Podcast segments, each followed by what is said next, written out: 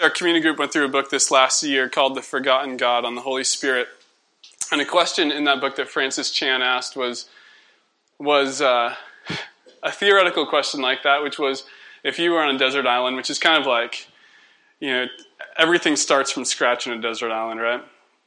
If you were on a desert island and, and you found a Bible and you didn't have any knowledge of, of God before that, and you just started reading through the Bible, what kind of a, a, Christian, what kind of a person would you, you be if you read the stories and you saw God and, and at work in the Old Testament and the New Testament? What would your your theology be? Sorry, Aaron's retooling things, so it's going to be a little crazy for a while. Some voice effects. we didn't plan that, but um, so what would you think of God? Oftentimes, our view of God comes laden with a lot of um, some good, some bad experiences we've had, whether those be at churches or with other people who who said they knew God and maybe they told us something about Him. Some of us have never even read the Bible, but we think we know who God is. And, and we'll give people advice about God and, and we'll share a thought, right? And, and yet, when we come to the Bible, we find ourselves in very foreign territory. So, what we're going to do today is we're going to explore a little more into the theology of the Holy Spirit. And one of the old theologians in the 11th century called theology this. He simply said, it's faith seeking understanding. So, theology isn't, isn't a, a study of God because we have had this perfect knowledge or we, we desire perfect knowledge, but it's simply that, that we're people coming to listen to God. And for those who say they believe in Him, it's because they've found a few things that they can hold on to and say, These are true, and I'm holding to these. I know oftentimes Christians are thought of as people who have all the answers, and, and yet we don't. Christians are people who have found God to be true and have come to understand a few things that, that totally reshapes the way they view the whole world. Um, and so, as I pray and we and we get into um,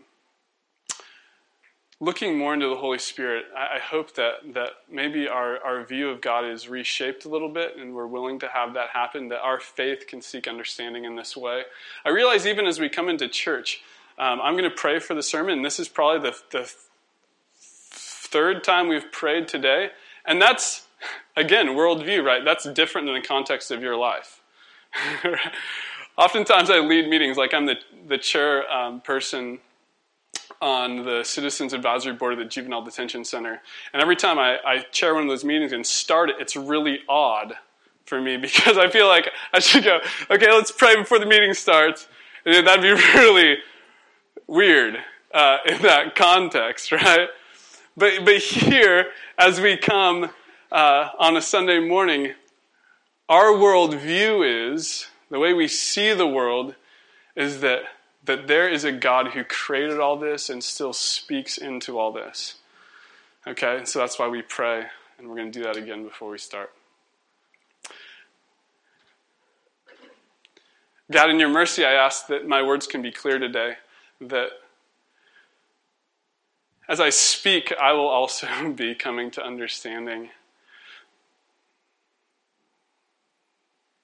God, even where maybe my thoughts are a little jumbled in my own head and I'm, I'm trying to get them out, I ask that, that you will press, impress your truth upon the hearts of all those who are here, that we will see you clearly and will love you. Praise in Jesus' name, amen. Okay, so for the last two weeks, we've been, in a sense, preparing for the next I think, six weeks as we look at the Holy Spirit. Two weeks ago, I preached a sermon on drawing near to God, and we looked at, at two examples of people that were ready when God came and the people that weren't ready when God came. The people that, that were ready for God were people that expected God. Right? They expected Him by three things. We talked about remembrance. Right? Remember what God has done.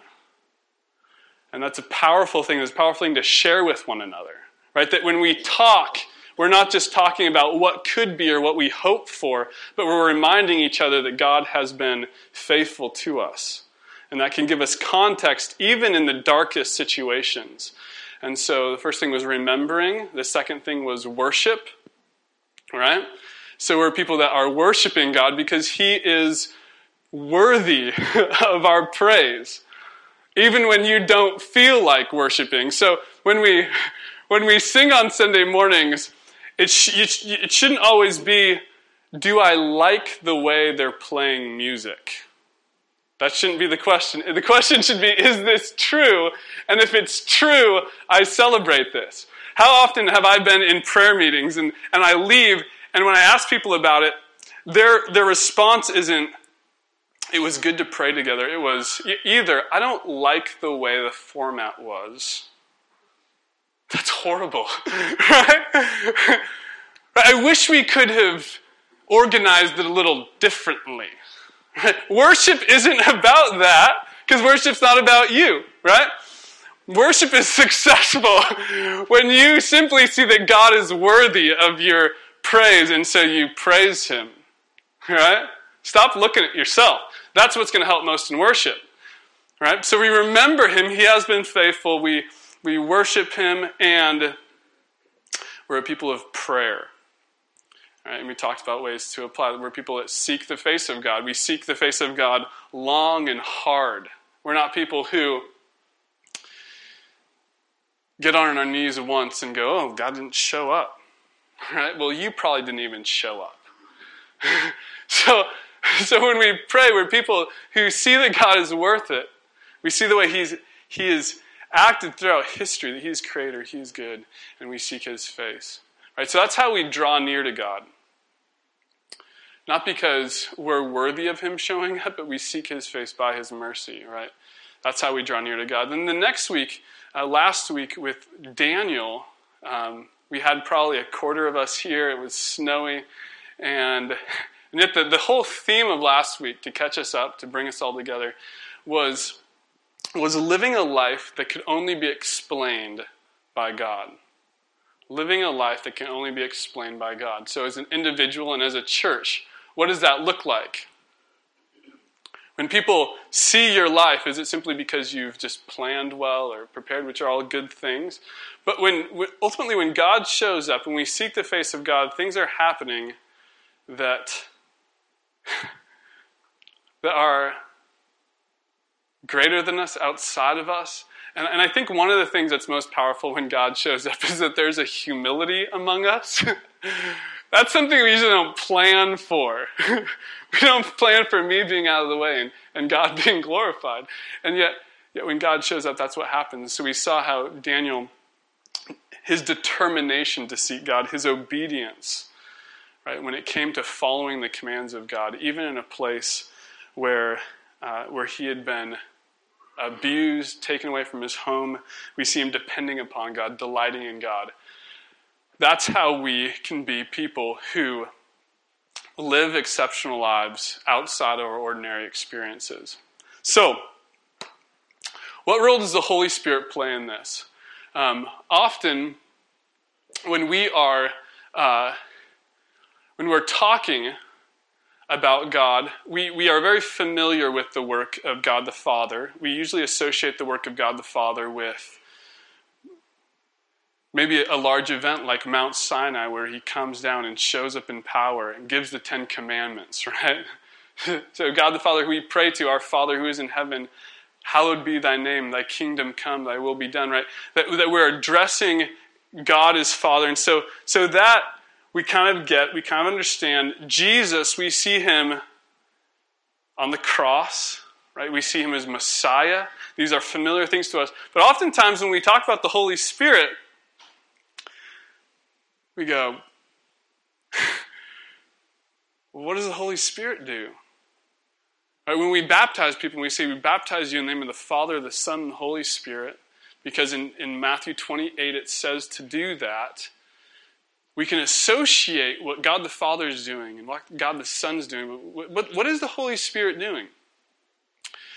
Well, uh, I'm going to share with you two sort of comical instances that show us why it's maybe the idea of the Holy Spirit's challenging and uh, and yet helps us helps be directed in this area. So the first is if you turn with me to uh, John three.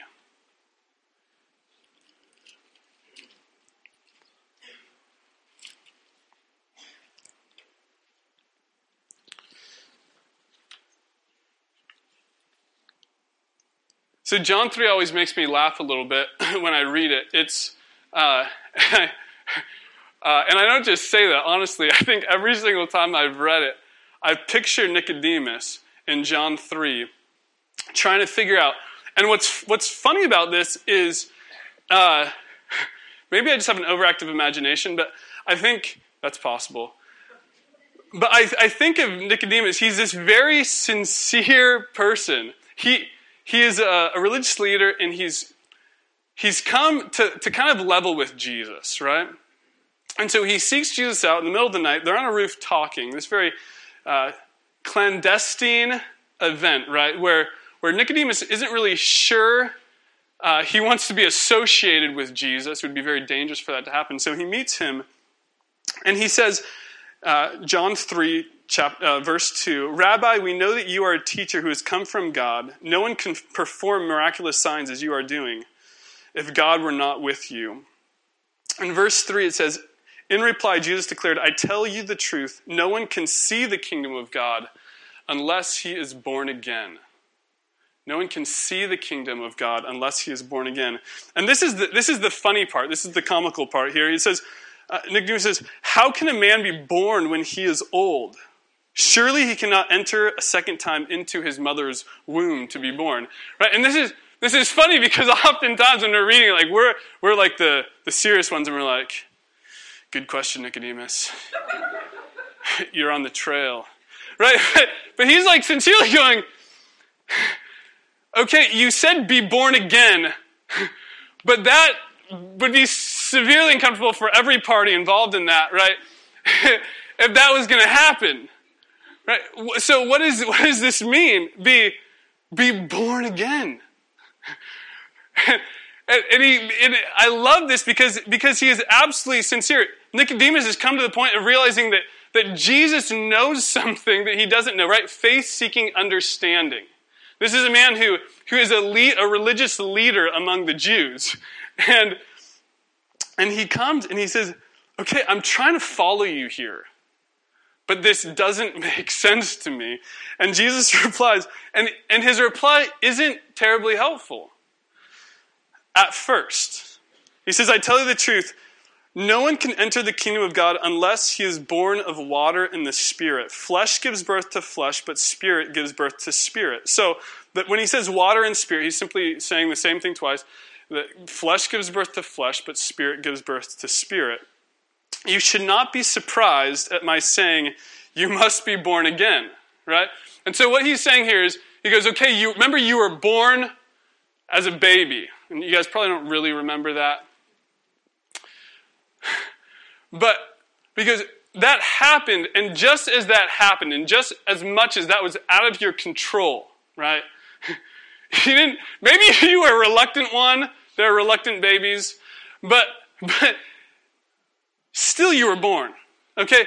Just in that same way, you need to be born of the Spirit. And the way he expresses it, he says, The wind blows wherever it pleases. You hear its sound, but you cannot tell where it comes from or where it's going. So it is wherever, for whoever is born of the Spirit. And, and the word play here is also hilarious. And you don't get that reading in the English, but the word wind and spirit, same word. Pneuma. Okay? So literally, what it says is, the pneuma blows wherever it pleases. And then it says, so it is with everyone born of the pneuma. Right? That's the Greek word, pneuma. so, so, so talk about hard to understand. And so Jesus isn't making this terribly easy for him. Right, what does that mean? I have to be born in the Spirit. And yet the Spirit comes wherever it pleases. It was like last night I was studying for this, and there was this terrific windstorm going on last night. I, I think it was kind of everywhere throughout this area. And, and you could hear at times it felt like it was just going to rip apart the trees by our house, but then it would like kind of recede, right? And you could hear it kind of, it seemed like building up and then kind of rushing in atop the trees and like surrounding the house again. Obviously, it wasn't all centered on our house, but but yeah, that's what it feels like when when the wind is blowing and you don't know where it's coming from, or all of a sudden it's present. And, and so that's sort of what it's like with the Spirit. And yet, just as much as you didn't have a choice whether you were born physically or not, because it's like that with the Spirit. Another, another comical um, instance is in, uh, let me see, Matthew 19. And, uh, and it just shows, I'd like to say Jesus' humor when, when he is explaining these incredible spiritual truths. He has a man who comes up to him, and, and this man is, is well off. Uh, this man has kind of had everything handed to him in life. And he comes to Jesus because he goes, I realize I've had everything given to me, and yet, yet I feel no closer to being, being in the kingdom. And, and so Jesus kind of tells the guy what he already knows, which is, well, uh, obey the commandments. And the guy says, Well, I've done these. And he says, Well, give up all your possessions. And he realizes that that has been sort of the idol, the God of this person. And, and so the man goes away disappointed. And Jesus says something really interesting. He says, I tell you the truth, it is hard for a rich man to enter the kingdom of heaven. Again, I tell you, it is easier for a camel to go through the eye of a needle than for a rich man to enter the kingdom of heaven. Okay, there's a challenging thing here, but the challenging thing is sort of remedied, I would say, by a hilarious picture a camel going through the eye of a needle. right? That's funny. like, Jesus doesn't even make it doable.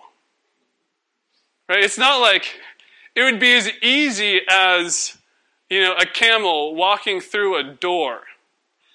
Because then, then you, in your mind's eye, you could kind of picture uh, but in my imagination, I can't even see a needle big enough for this, okay? And like I said, I have a fairly good imagination. So, so what's going on here? What we're being introduced to is, is these impossibilities.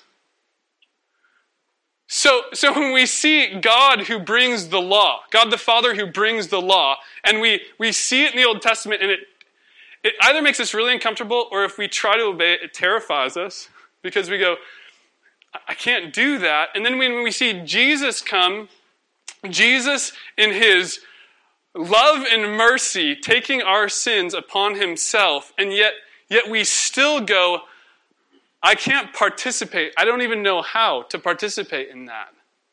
What will I do with that? Jesus comes in and aids us. He helps us by going, You're right, it's impossible. we need the Spirit. And so, so when he gives his disciples, so you got the Gospels, then it comes in the book of Acts. And the disciples of Jesus, Jesus has come, he's risen, he's gone to be with the Father. He gives the disciples the absolutely impossible task of bringing this gospel to the whole world, right? And this is what he tells them. In the book of Acts, we've, uh, we've camped out here a couple times in the last two years.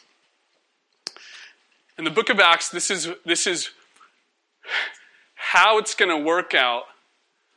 That, that the gospel will finally make sense to people.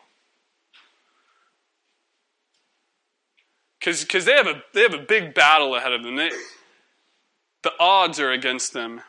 And yet, what Jesus tells them in Acts 1, starting in verse 4, it says, On one occasion, while he was eating, he gave them this command. He says, Don't leave Jerusalem, but wait for the gift my father promised, which you have heard me speak about. For John baptized you with water, but in a few days you will be baptized with the Holy Spirit. So when they met together, they asked, Lord, are you at this time going to restore the kingdom of Israel? And he says, It is not for you to know the time or date the Father has set, by his own authority, but you will receive power when the Holy Spirit comes on you, and you will be my witnesses in Jerusalem and in all Judea and Samaria and to the ends of the earth. And so, so as you see the, the everything in the Bible, right, things that make sense, kind of things that don't make sense, you see God in power, you see Jesus on the cross, and we're trying to make sense of this.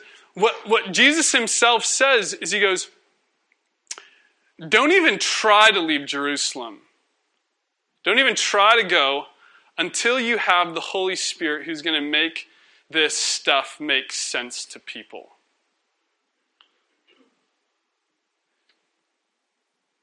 Why?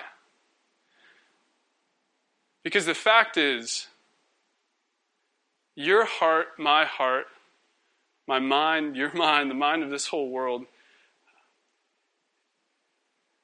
is naturally against God. That, that God isn't going to make sense to people. That, that when the disciples, if they just went out and they were like, Jesus is alive, people would say, well, Jesus, people don't rise from the dead, right? It just doesn't make sense, right? And people said, well, you don't have to live angry anymore. Right? You don't have to have relationships that are broken anymore. Those can be healed.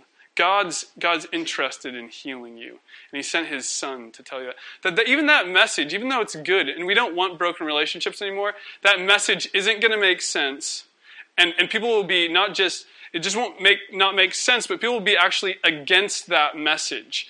And, and I think you know this because you've had this experience in your own heart where you hear the Bible spoken about. You hear the Word of God, and your heart is repulsed by it. So, what changes that? Well, it doesn't, it doesn't change you having a better argument for somebody. Well, let me, let me figure this one out. Maybe I'll be able to convince you.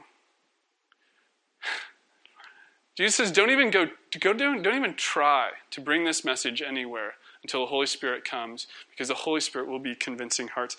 Um, that that's a lot. And so what I'm going to do is we're going to jump into Acts 16, and I'm going to show you what this looks like. uh, through four different stories. And so this is when you really need your Bible, okay? Because if you don't have your Bible, you're going to get lost in this, okay? So, Acts 16, turn there with me. Kristen, what's the page number for that Bible? 771. 771 if you got the green Bible. So, this, there's three things we're going to be answering for ourselves here. The first is how do we identify the work of the Holy Spirit? How do we understand salvation in our own lives? And how do we seek salvation for other people? And I think all those things will be answered as we, as we look at these, these stories. So, Acts 16, starting in verse 6. It says this it says, Paul and his companions traveled throughout the region of Phrygia and Galatia, having been kept by the Holy Spirit from preaching the word in the province of Asia. When they came to the border of Mysia, they tried to enter Bithynia, but the Spirit of Jesus would not allow them to, so they passed Mysia and went down to Troas. During the night, Paul had a vision of a man of Macedonia standing and begging him, Come over to Macedonia and help us. After Paul had seen the vision, we got ready at once to leave for Macedonia, concluding that God had called us to preach the gospel to them. So, so point number one is that when the Spirit of God shows up, plans change. When the Spirit of God shows up, plans change. So, so we're going to have all these with the letter P so you can remember them because I expect you to be able to memorize these, okay? Plan, right? When the Spirit of God shows up, plans change. And what I mean by this is regardless of how good your idea is, how good your plan is, when the Spirit of God shows up in your life, your plan will change in such a way that your priorities will change, the direction will change. For, for Paul, what this looked like is his plan sounded really good, right? We're going to take the gospel into Asia. That was a good plan. And yet, yet the Holy Spirit started doing something in him where he started shutting doors. And I don't know if, if in your life you've ever had this happen. You've had a really great idea and it seemed really uh, fine. And all of a sudden, the opportunity just closed. I've shared with you guys my, my experience in moving down to Colorado to start school there. Um, I got a job, I had a place to stay. I was going down there to study theology. Everything seemed a go. And yet, God, by His Spirit, said, Come back to Bremerton. and so I came. And, and so Paul's experience is is all of a sudden, whether his plan was good, he didn't know what was, what was ahead. When the Holy Spirit comes, things take a different shape. And we don't immediately know why. But we discover why in this story really soon. And, and this is absolutely beautiful. Because we see, we see the whole plan of Paul being changed by the Holy Spirit because the Holy Spirit is already stirring hearts somewhere else. Okay? So if you follow from verse 11, it says, From Troas we put out to sea and sailed through Samothrace. I'm glad we have simpler names these days, at least in, in our region of the world. and next day to Neapolis.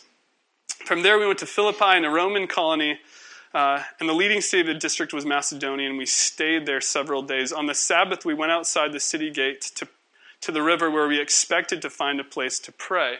And the reason why they went outside to find a place to pray is because in Philippi, they had this sign above the gate that said, no foreign religion, right? So they had a religion of the city, and no one could talk about any religion or, or uh, conduct services of any other religion in the city of Philippi. So, so that's why they went outside the city gate to pray. It says, And we sat down and began to speak to the women who had gathered there. One of those listening was a woman named Lydia, a dealer in purple cloth from the city of Thyatira, who was a worshiper of God. The Lord opened her heart to respond to Paul's message, and when she and the members of her household were baptized, she invited them to her home. If you consider me a believer in the Lord, she said, come and stay at my house. And she persuaded them. So, second P is not purple, even though that's in the text. the second P is, is prayer. And what I love about this story is, is when Paul's path was, was in his plan was redirected, he didn't know why. And yet, as his whole itinerary changes and he finds himself in Macedonia or in the city of Philippi rather than going on to Asia, all of a sudden he comes into this city and, and happens upon this group of women who are outside praying who worship God, but they don't know anything about Jesus. And so these women are praying right? That their faith would seek under, would see understanding. They would, they would grow in their understanding of the true God. And so, so Paul, his, his journey changes, comes to Philippi, and what happens? He finds people praying there. So, what do we get from this? The powerful thing is that that when the Holy Spirit is changing us, changing our plans, changing our heart, changing the direction of our lives, God is also preparing the way for us. Okay? So as God's changing our plan, He's also preparing the way.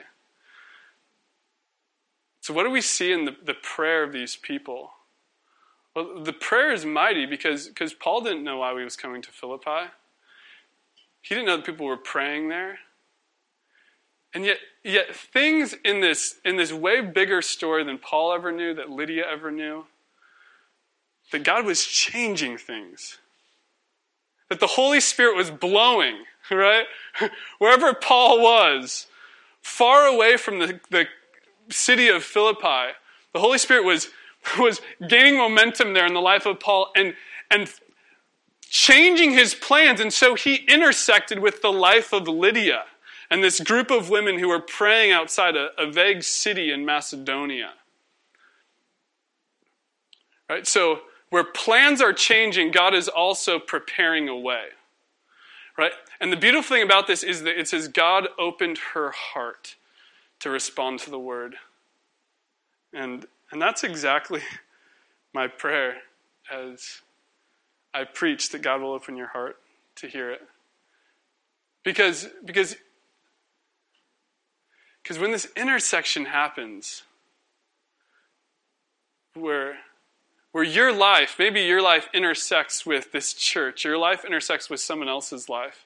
Maybe your plans change. Oh, I didn't I never intended to be in Bremerton. Think of you guys in the Navy, right? you traveled the world, but you're in Bremerton, right? so think of your story.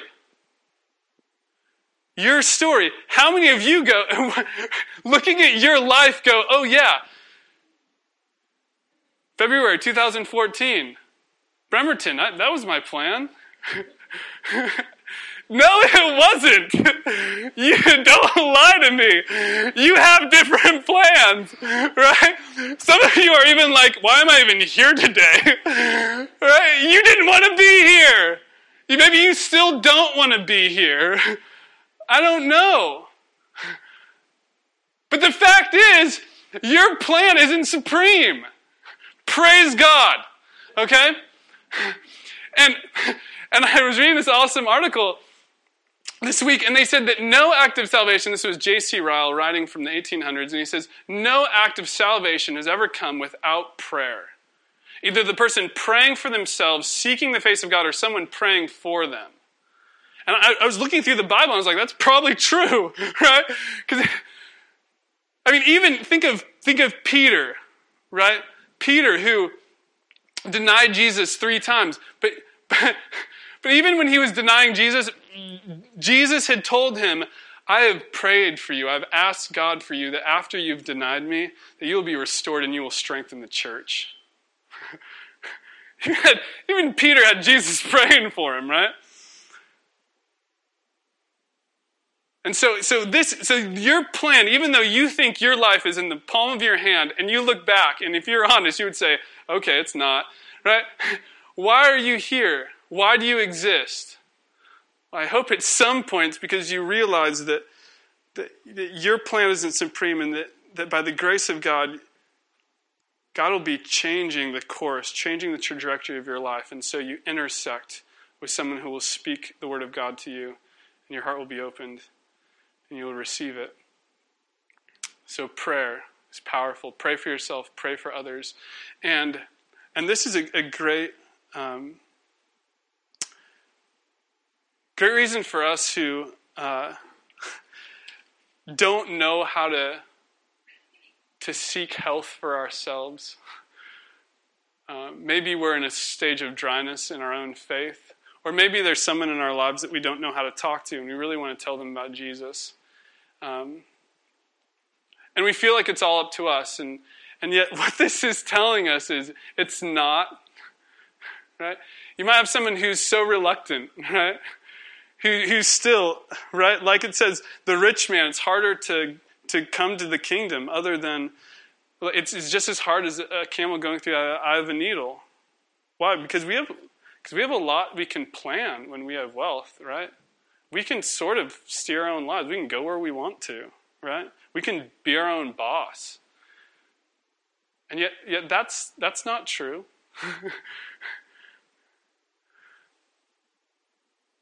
and it's hard. So, how are you going to break through that hardness? Well, let me tell you, it's not, it's not going to be because you say the right word, but it's because you pray for him. So, Lydia, God opened her heart. She was praying, God opened her heart to come to faith.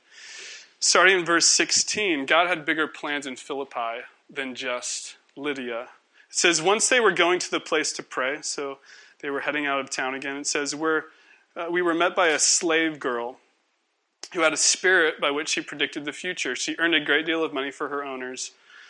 This girl followed Paul and the rest of us, shouting, These men are servants of the Most High God who are telling you the way to be saved. Right? And there's no, this isn't always good publicity, right? you have this girl just following them. Like, and so eventually it gets fairly annoying, you could imagine. So she kept this up for days, and Paul became so troubled that he turned around and said to the Spirit, In the name of Jesus Christ, I command you to come out of her. And at that moment, the Spirit left her. At that moment, the Spirit left her. Um, the third P is this. So we have we have plan, we have prayer, and then we have purity. We have purity. How do I see purity in this? Well, I see, I see purity in this way. You have a slave girl who, who has no influence or position like Lydia. Lydia, I believe, is kind of like that rich person. Lydia had wealth, she was a merchant of purple cloth. Um, and yet, this girl, this little girl, all she could do when she heard about God, all she could do was mock. All she can do is make fun of them. And perhaps you've been there, perhaps you are there, perhaps you know someone there, where anytime the name of God is mentioned, they don't even need to mock. It doesn't benefit you, it doesn't benefit them in any way. It's just they mock. And yet, that is the case, whether it is it is annoying mocking like this or just subtle mocking. This is the case. It says in Romans 8, it says that the sinful mind is hostile to God. And yet the, the challenge here is that, that what do we call the Spirit of God? We call him the Holy Spirit, right? The Holy Spirit. Which means that, that the Spirit himself will not dwell, will not coincide with unrighteousness in your life. Right? And so when we've set ourselves against God and we're like, well, I've made myself available to him, but he doesn't really want to show up, right? is that, that you, in setting yourself against God, you've set yourself absolutely as adversaries of God himself. Where, where the Holy Spirit won't abide with you unless there is purity in your heart. But how will that purity come? I, I just pulled out some verses and, and and this is a serious issue. It says in, in, Hebrews 12, it says, without holiness, no one will see the Lord. In Matthew 5, it says, only the pure in heart will see God. In 1 Corinthians, says, the person without the Spirit does not accept things from the Spirit of God. They are foolish to him, and he cannot understand them because they are only spiritually discerned. So, how do we, how do we get past this conflict?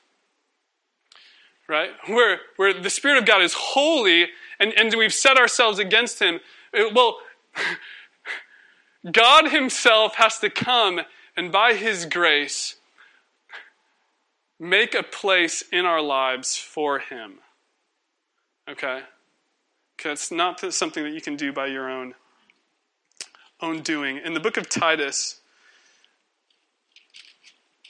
it says this, and if you don't have to turn there, just, just listen. It says, At one time we were foolish one time we just mocked God. We lived in malice and envy, being hated and hating one another. Listen to this. It says, But when the kindness and love of God our Savior appeared, he saved us not because of our righteousness, but because of his mercy. He saved us through the washing and rebirth and renewal by the Holy Spirit. So, how did he save us? He saved us by the washing and renewal of the Holy Spirit. So the Spirit Himself comes in and literally, so, so track with me here. So your plans were your own plans. You decided to do something else. God said, no, that's not your plan. I'm going to bring you here. Right? Maybe because somebody's praying for you. And you come, and yet your heart, or the heart of that person you love, is still set against God. What will happen? Because when our hearts are set against God, and we don't, we don't love Him, we don't want Him, He is foolish to us. His Holy Spirit is repulsive to us.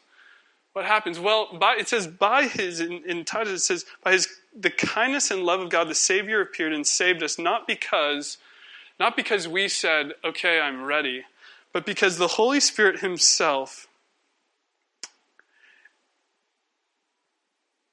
is giving us new birth, right? Is restoring us, regenerating us. And, and this, this is your only hope. Okay? Because your hope is not in your plan, right? Your, your hope, if you pray for yourself, your hope is in God's mercy that will come and by His Spirit make you new, right? Give you new birth. And what happens is fantastic. What happens is this He makes you a new person. Okay, so Acts 16, we're going to finish with one last story the story of the Philippian jailer. So, I'm going to catch you up to speed here. You have Paul and Silas. The little girl gets freed. Purity is in her heart, right? She's, she's able to live free from bondage. And, and what happens as a result of this, obviously, because no one can preach about another God in this city, is that Paul and Silas get put in jail. And while they're in jail, what they do is they start singing, right? These are kind of weird guys. Um, they don't mind being in jail. They start, they start singing and praying. And it says, in the middle of the night,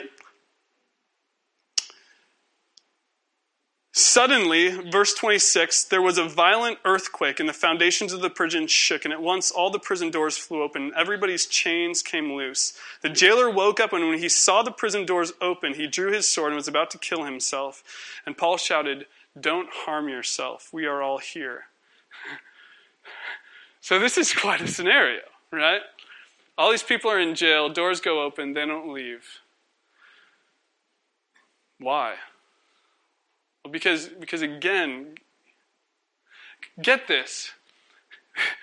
Even stubborn prisoners, something's happening in their heart. And you can't just say, oh, they just decided not to escape.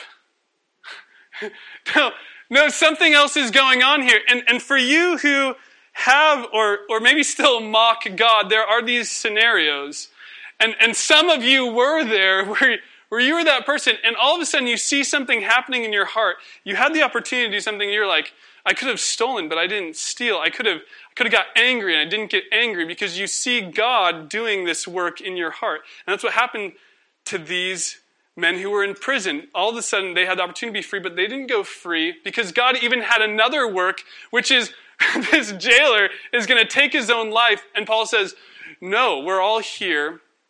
The man comes and this, the most beautiful thing happens. He says he, he comes in, trembling, he falls at their, their feet, and he says, verse 30, he then brought them out and he said, Sirs, what can I do to be saved? Okay, rewind a couple months. Paul has his heart set on Asia. That's where he wants to go.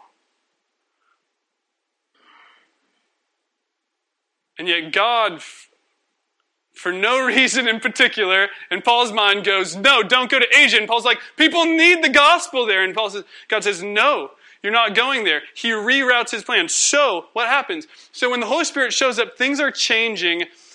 He comes find people who are praying, seeking the face of God. God is stirring in hearts already, and He's bringing purity to people, right? And he's creating new persons in them. This man who was a hardened jailer, right? A man's man, a dude, right? And all of a sudden, he goes from a man who doesn't care about these men who are beaten to all of a sudden begging from them to know what can I do to be saved. So so, where do we identify the Holy Spirit? You see God who gives the law, you see God who is mighty and powerful. You see Jesus who offers his life on the cross, Okay, track with me. This is this is the simple setting we have. And we go, but how will anyone receive that message?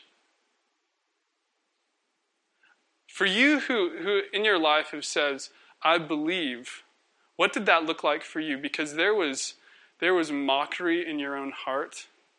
You had set yourself against God, and, and perhaps some of you, even who say, I believe, you're still wrestling with what does it mean to be saved? And that work, friends, that, that work is a work of the Holy Spirit. He was taking people who were, who were adversaries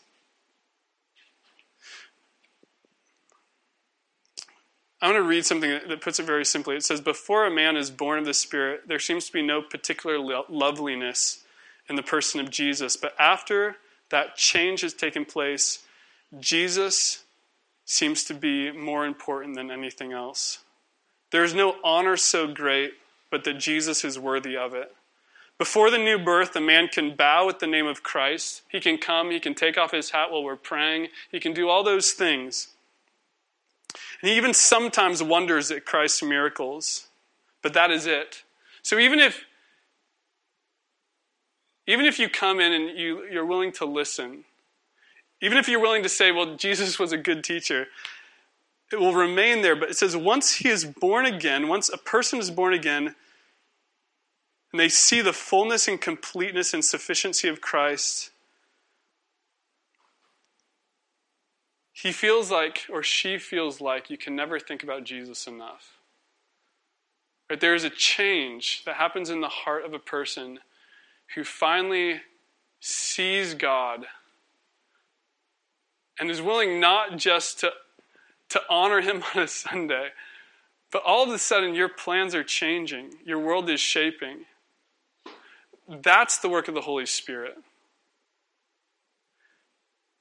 And if you haven't experienced that, I, I, hope that someone in your life is praying for that.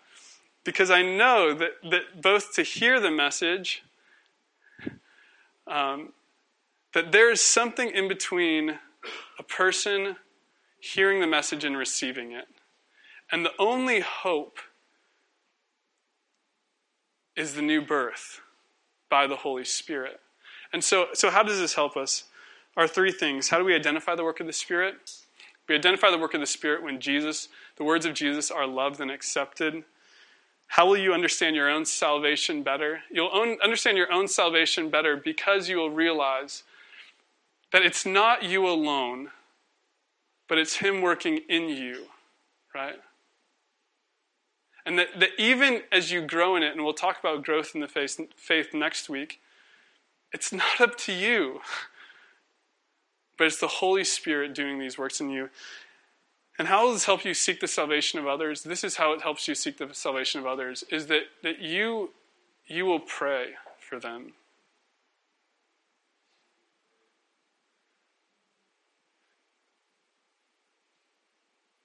Um, I, I, so I admit that there's, there's a real like desperateness in my heart. Anytime I preach, there is. I, I come up and I'm like, God, um, I want to I want to say words that are true and that people understand. And I hope you understand this is that that without the Holy Spirit, there's no glorification of Jesus. Even if we come every week and we hear about Jesus, and we're like, okay, I like it enough to come next week, there's, there's a, an absolute transformation that happens in the person when, when, when the words of Jesus are something that they love and pursue with their whole being. And so I, I ask of you if you are not someone, when the name of Jesus is spoken, that you go, there is no sweeter name.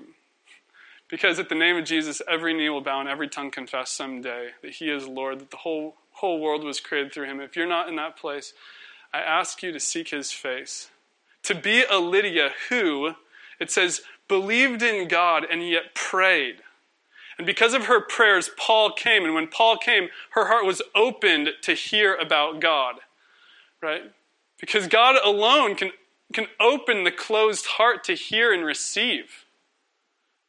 It, we're not left to our own ingenuity, we're not left to our own smarts. Because you're not smart enough for this stuff. And I'm not smart enough for this stuff.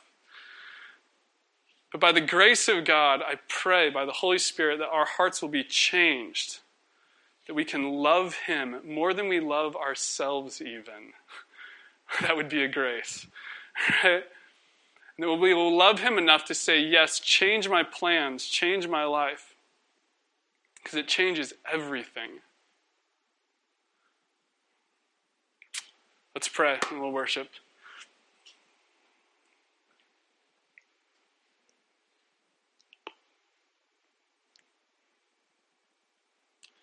God, I I do ask like Lydia that you'll just whether it's the words of the sermon or the words of the songs that that we will hear your name and we will celebrate you. That's not just a Sunday morning thing we know. I know that when we go and we eat food together after this or when we we hang out later, we go for a walk or a run or play games together. We go to our, our work and all those things that, that when you change our lives,